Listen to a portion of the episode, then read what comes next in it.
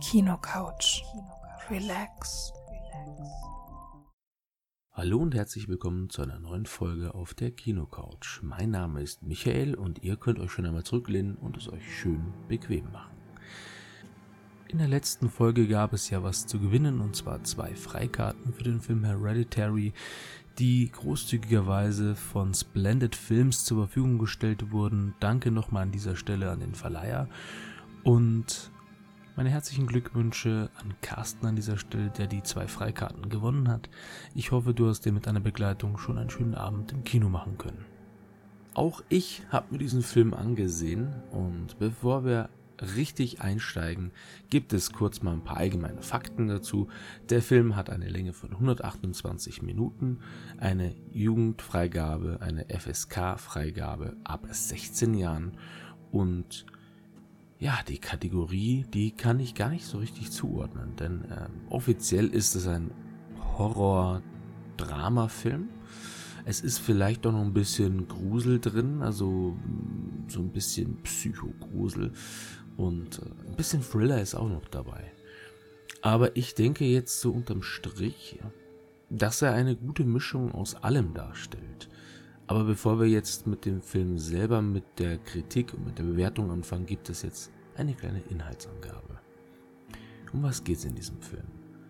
Trotz einiger Tragödien in der Vergangenheit führt die Familie Graham, bestehend aus Mutter Annie, ihrem Mann Steve und ihren beiden gemeinsamen Kindern Peter und Charlie ein recht beschauliches Leben in einem abgelegenen Haus am Waldrand. Annie ist Galeristin und baut für eine Ausstellung zu Hause aufwendige Miniaturmodelle. Peter schlägt sich mit den üblichen Teenagerproblemen rum und Charlie ist ein leicht schräge Außenseiterin. Doch als Annies Mutter Ellen stirbt, das unangefochtene Oberhaupt der Familie, sehen sich die Grahams plötzlich mit reihenweise rätselhaften und unheimlichen Ereignissen konfrontiert. Nach und nach kommen sie einem grauenhaften Familiengeheimnis auf die Spur und müssen sich mit dem Schicksal auseinandersetzen, das ihnen ihre Ahnen hinterlassen haben. Was beginnt wie so ein typischer Gruselfilm äh, à la Paranormal Activity, ist es eigentlich gar nicht so wirklich und dann auch schon wieder doch. Also das ist etwas, was mich so persönlich ähm, etwas überrascht hat an diesem Film. Ich habe ihn mir an einem Donnerstagabend gleich zum Start angesehen und ja, habe natürlich auch im Hinterkopf gehabt, dass äh, Regie-Debütant Ari Aster bis jetzt nur so, so Kurzfilme gedreht hat und war dann dementsprechend auch so ein bisschen, ich möchte nicht sagen voreingenommen, aber ich war doch etwas, habe eine gewisse Erwartungshaltung gehabt in der Hinsicht. Und ähm, ich habe natürlich schon mitbekommen, dass äh, in den anderen Kritiken der Film mega gehypt wurde. Ich bin aber generell kein Mensch, der sich von so etwas richtig anstecken lässt. Denn ich gehe in einen Film, schaue ihn mir an, bewerte ihn dann ganz neutral. Ich habe auch in meinen Kritiken oftmals ein, ein differentes Urteil und äh, mir ist es immer wichtig, dass man so etwas anständig begründet und dann ist es auch nachvollziehbar. Aber ich kann es gleich mal vorwegnehmen, der Film, der war absolut genial.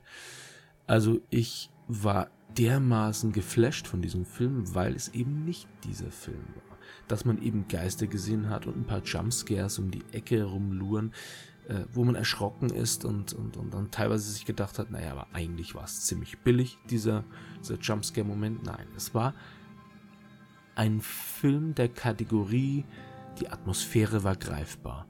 Und das, das ist etwas, was ich, was ich haben will bei so einem Film, der so an den Zuschauer rangeht und, und, und den Zuschauer mehr oder weniger umgarnt mit der Atmosphäre, dass man das Gefühl hat, man ist mittendrin. Und das hat der Film wunderbar geschafft. Wie hat er das geschafft, dass diese Atmosphäre so greifbar war? Auf der einen Seite hatten wir da eine Kameraarbeit, die einfach exzellent war. Diese Position, die Führung, die plötzlichen Szenenwechsel, die waren so schnell und so, so unerwartet. Äh, ich erinnere mich an ganz besonders an eine Szene zwischen Mutter und Sohn im Schlafzimmer bei Nacht. Und äh, durch diesen schnellen Szenenwechsel hat das Ganze eine, eine Hektik bei dem Zuschauer hervorgerufen. Also ich, ich habe richtig selber gemerkt, wie meine Atmung ein bisschen schneller geworden ist. Ich bin da gesessen, habe dem Ganzen gebannt zugesehen. Also dieser Schnellszenenwechsel war ein sehr gutes Stilelement und natürlich am Ende noch die Art und Weise, wie man den kompletten Film aufgezogen hat. Ich habe am Anfang gesagt, dass äh, die Mutter Annie solche kleinen Modellhäuser gebaut hat und solche kleinen Modellfigürchen gestaltet hat. Und das hat man auf den Film übertragen. Das ist ein, ein sehr cleverer Schachzug gewesen. Denn man sieht in der ersten Szene so einen Querschnitt von so einem kleinen Haus, von dem man sicher ausgehen kann, dass es etwas ist, was künstlich ist im ersten Moment als Zuschauer. Dann zoomt die Kamera auf dieses Haus, auf diesen Querschnitt und irgendwann ist man halt mit der Kamera in diesem Haus drin und man merkt keinen großen Unterschied, weil alles so realgetreu nachgestaltet wurde, in Kleinstarbeit.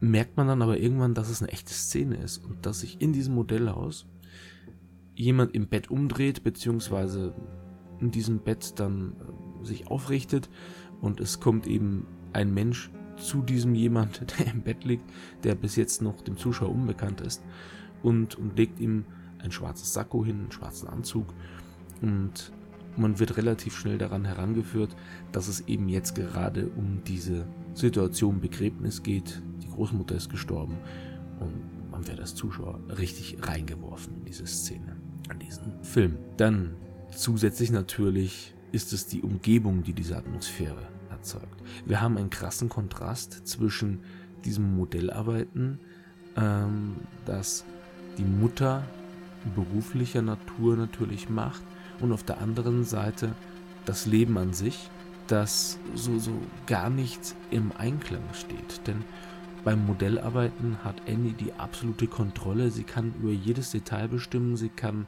die Haarfarbe nochmal ändern bei, bei so kleinen Figürchen. Sie kann den Wandanstrich etwas ändern. Sie kann, sie kann ein Haus komplett anders bauen. Sie hat über jedes Detail Kontrolle. Und das Leben selber ist etwas, worüber sie eben keine Kontrolle hat. Und das ist das Eigentliche, was den Zuschauer so schockiert. Also mich hat es zumindest schockiert. Dass man im Nachhinein merkt, ach, das ist ja gar kein richtiger Gespenster- oder Geisterfilm im eigentlichen Sinne. Natürlich gibt es da ab und an eine Erscheinung, die man sieht. Es ist aber mehr das Metaphorische, was dahinter steht und was man dann interpretieren kann und, und womit man umgehen muss als Mensch. Und was dem Menschen richtig Angst macht, das ist der Kontrollverlust über die gegenwärtigen Dinge im, im eigenen Leben. Also, dass man krank wird zum Beispiel. Oder dass man einen geliebten Menschen verliert und das nicht kontrollieren kann. Man kann da nicht dagegen wirken. Wenn irgendwann die Zeit da ist, dann verliert man diesen Menschen. Oder ähm, ein Autounfall. Oder, also ich könnte diese Liste jetzt beliebig lang fortsetzen. Ihr wisst, was ich meine. Und das ist das, was auch diese Atmosphäre erzeugt, dass man sich diesen Figuren so unglaublich nah fühlt. Und ein weiteres Kriterium ist der Sound. Der ist zwar auf der einen Seite, es ist ein typischer Horror-Sound, wie man ihn gewohnt ist. Der ist basslastig, er ist dröhnend, er ist vom Rhythmus sehr hektisch und ähm, naja, dann gibt es eben genau das Gegenteil dazu auch noch, meistens in der gleichen Sequenz. Also man hat auf der einen Seite ähm, eine Soundkulisse, die einem Horrorfilm eins zu eins entspricht, dass man gewöhnt ist. Das ist dieses typische, was ja den Zuschauer nicht großartig überrascht, auf der anderen Seite aber trotzdem eine gewisse Stimmung erzeugt und dann auf einmal totales Abreißen von der Stimmung. Und das fand ich mega faszinierend. Denn gehen wir nochmal zurück zu dieser Szene zwischen Mutter und Sohn im Schlafzimmer. Diese Musik ist mega basslastig. Sie ist mega hektisch. Und er befindet sich auch gerade in einer unheimlichen Situation, der Sohn, weil er was Schlechtes geträumt hat und man als Zuschauer nicht weiß, ist das jetzt Realität gewesen oder war das ein Traum? Und auf einmal steht die Mutter im Schlafzimmer und es ist mucks, Mäuschen, still. Es gibt keinen Sound mehr, keine Musik mehr. Und das Interessante war, alle Zuschauer im Kino und der Kinosaal war fast voll, waren auch mucksmäuschen still. Es gab kein Geräusch von den Zuschauern, sie haben nichts gesagt. Sie haben sich teilweise nicht mal atmen trauen. Und das ging mir ja ähnlich. Also ich habe auch die Luft angehalten kurzzeitig und durch diese Tatsache hat man sich dann auf einmal total in diesem, diesem Schlafzimmer gefühlt. Also man hat das Gefühl gehabt, man ist direkt in diesem Schlafzimmer. Ich hatte sowas bei einem Film, bei einem Horrorfilm dieser Art noch nie. Summa summarum kann man sagen, es war ein super Film eine klasse Drehbucharbeit, wofür Ari Aster auch noch Verantwortung übernommen hat. Also, da hätte man nicht viel besser machen können. Der Film war an manchen Stellen etwas ungewollt komisch. Das fand ich ein bisschen seltsam. Also an manchen Szenen da musste man als Zuschauer lachen. Und dadurch, dass der Film ja für sich beansprucht hat, eine so ernste Stimmung zu erzeugen, war das manchmal so ein bisschen fehl am Platze. Aber das waren nur kurze Momente, wo zum Beispiel Alex Wolf, der Peter Graham verkörpert hat, manchmal ein bisschen Overacting betrieben hat und dadurch ungewollt komisch wirkte. Oder Annie Graham, gespielt von Tony Collette, die hat auch manchmal ein bisschen overacted, das hat man gemerkt und das fand man dann doch im Nachhinein etwas komisch. Wobei die Rolle an sich das ja von Tony Collette verlangt hat, abverlangt hat. Und da muss man jetzt, glaube ich, auch nochmal hervorheben, ich war nicht in einer UV-Vorstellung, in einer Originaltonvorstellung, sondern ich war in einer synchronisierten Version, in einer deutschen. Und äh, man muss wirklich jetzt einen stillen Applaus an die ganzen Synchronsprecher schicken, denn die Synchronsprecherin von Tony Collette hat ihren Job dermaßen gut gemacht. Ähm, ja, ich, ich lobe den Film jetzt gerade sehr stark. Das merkt ihr, aber es gibt auch gerade nicht so wirklich viel zu kritisieren. Und auch Melissa Fyro hat eine tolle Leistung abgerufen, äh, die die Charlie Graham gespielt hat. Und Gabriel Byrne ist ein Hollywood-Urgestein mittlerweile. Das Einzige, was ich eventuell da ein bisschen kritisieren wollen würde, wäre, dass Gabriel Byrne meiner Meinung nach vielleicht ein Ticken zu alt war für diese Rolle. Trotzdem hat er eine sehr solide Leistung abgeliefert und war äh, sehr authentisch in seiner Rolle. So, ich habe jetzt den Film sehr, sehr stark gelobt, in vielerlei Hinsicht und das finde ich auch zu Recht, denn der Film hat wirklich viel zu bieten. Er hat eine tolle Story, er hat eine klasse Kameraarbeit, er hat eine sehr stimmige Atmosphäre erzeugt durch diesen typischen Horror-Sound, der dann teilweise auch abreißt, das ich vorhin thematisiert habe. Und der Cast ist einfach super gewesen, also in jeglicher Hinsicht. Es gibt da eigentlich nichts, was ich verbessern könnte. Aber, und das verstehe ich einfach nicht, denn der Film war an sich schon so genial. Und dann kam dieses Ende. Man hätte den Film enden lassen können, also wenn man jetzt diesen Film, den, sich an den ganzen Film sich anlehnt, dann hätte es eigentlich nur ein richtiges Ende gegeben, und zwar ein Ende, das eine Interpretation vom Zuschauer verlangt. Also ein offenes Ende in meinen Augen. Das wäre vielleicht das Sinnvollste gewesen. Aber man hat das Ende komplett aufgelöst. Und ich will jetzt nicht spoilern, aber für mich persönlich war das, naja, das, das hat den Film so ein bisschen ad absurdum geführt. Ich kann es da auch gar nicht mehr sagen, weil sonst würde ich spoilern. Aber schaut ihn euch selber an, der Film ist auf jeden Fall jeden Cent wert. Es ist nicht übertrieben, wie die äh, Kollegen und Kritiker äh, auf der Welt gesagt haben, dass das wahrscheinlich einer der besten, wenn nicht sogar der beste Film des Jahres ist im Bereich Horror, Grusel, Thriller, Drama.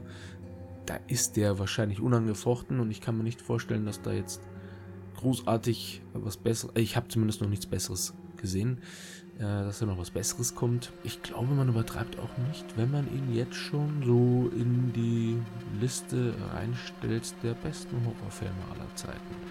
Denn da gibt es auch nicht viel Besseres, woran ich mich erinnern könnte.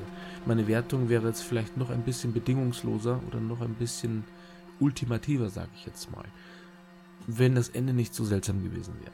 Aber ansonsten hat der Film bei mir das alles erzeugt, was ich wollte. Ich saß im Kinosessel zurückgepresst. Ich habe mich mit meinen Fingern in die Lehnen hineingekrallt und ich war unruhig, ich war hektisch, ich habe mich eingebunden gefühlt in die Story. Die Atmosphäre war einfach genial. Das ist genau das, was ich von einem Horrorfilm erwarte und was ich haben möchte. Und das hat der Horrorfilm geschafft. Mit einem klasse Cast, mit einem klasse Drehbuch, mit einem super Regie-Debütanten namens Ari Aster. Das muss man nochmal hervorheben. Mein größter Respekt für diesen Herrn. Und das Ende ist das Einzige, was den Film so ein bisschen, ja, ein bisschen ausbremst in der Bewertung. Also, ich würde zusammenfassend sagen, jetzt habe ich sehr viel äh, gesagt und jetzt machen wir es kurz. Ich würde dem Film 8,5 von 10 Popcorn-Tüten geben und ich glaube, da ist er sehr, sehr gut bedient. Die anderthalb Punkte Abzug äh, erklären sich folgendermaßen. Wir haben einen halben Punkt Abzug für die manchmal, ja, ungewollt komischen Szenen, die durch Overacting entstanden sind. Das fand ich ein bisschen unpassend. Und auf der anderen Seite, dieser eine Punktabzug für dieses Ende, das hätte nicht sein müssen, dann wären wir bei 10 Popcorn-Tüten gewesen und ich glaube, das wäre dem Film auch unterm Strich gerecht geworden. Leider aber hat es mir das nicht so wirklich leicht gemacht. Aber wie gesagt, Pflicht für jeden Horrorfan. Reingehen, anschauen, wohlfühlen und danach eventuell das Leben ein bisschen reflektieren und, und danach hat man einen ganz anderen Blick aufs Leben. Und ich möchte mit folgendem Satz diese Kritik beenden. Darren Aronofsky schaffte es schon, dass man das Gefühl hat, wenn man einen Film verlässt, dass die Welt, die ja schon dunkel ist, immer noch ein Stückchen dunkler ist. Aber was Ari Aster da geschafft hat, das, ja, das ist nicht nur, dass die Welt ein bisschen dunkler ist, sondern dass die Welt rabenschwarz ist. In diesem Sinne wäre ich jetzt fertig mit meiner Kritik. Ich hoffe, die heutige Folge hat euch gefallen. Und wenn das der Fall sein sollte, dann würde ich mich natürlich freuen, wenn ihr meine Folge mit Bekannten oder Freunden teilen würdet. Jetzt bleibt mir nichts mehr anderes, als euch eine gute Zeit zu wünschen und bis zum nächsten Mal. Euer Michael.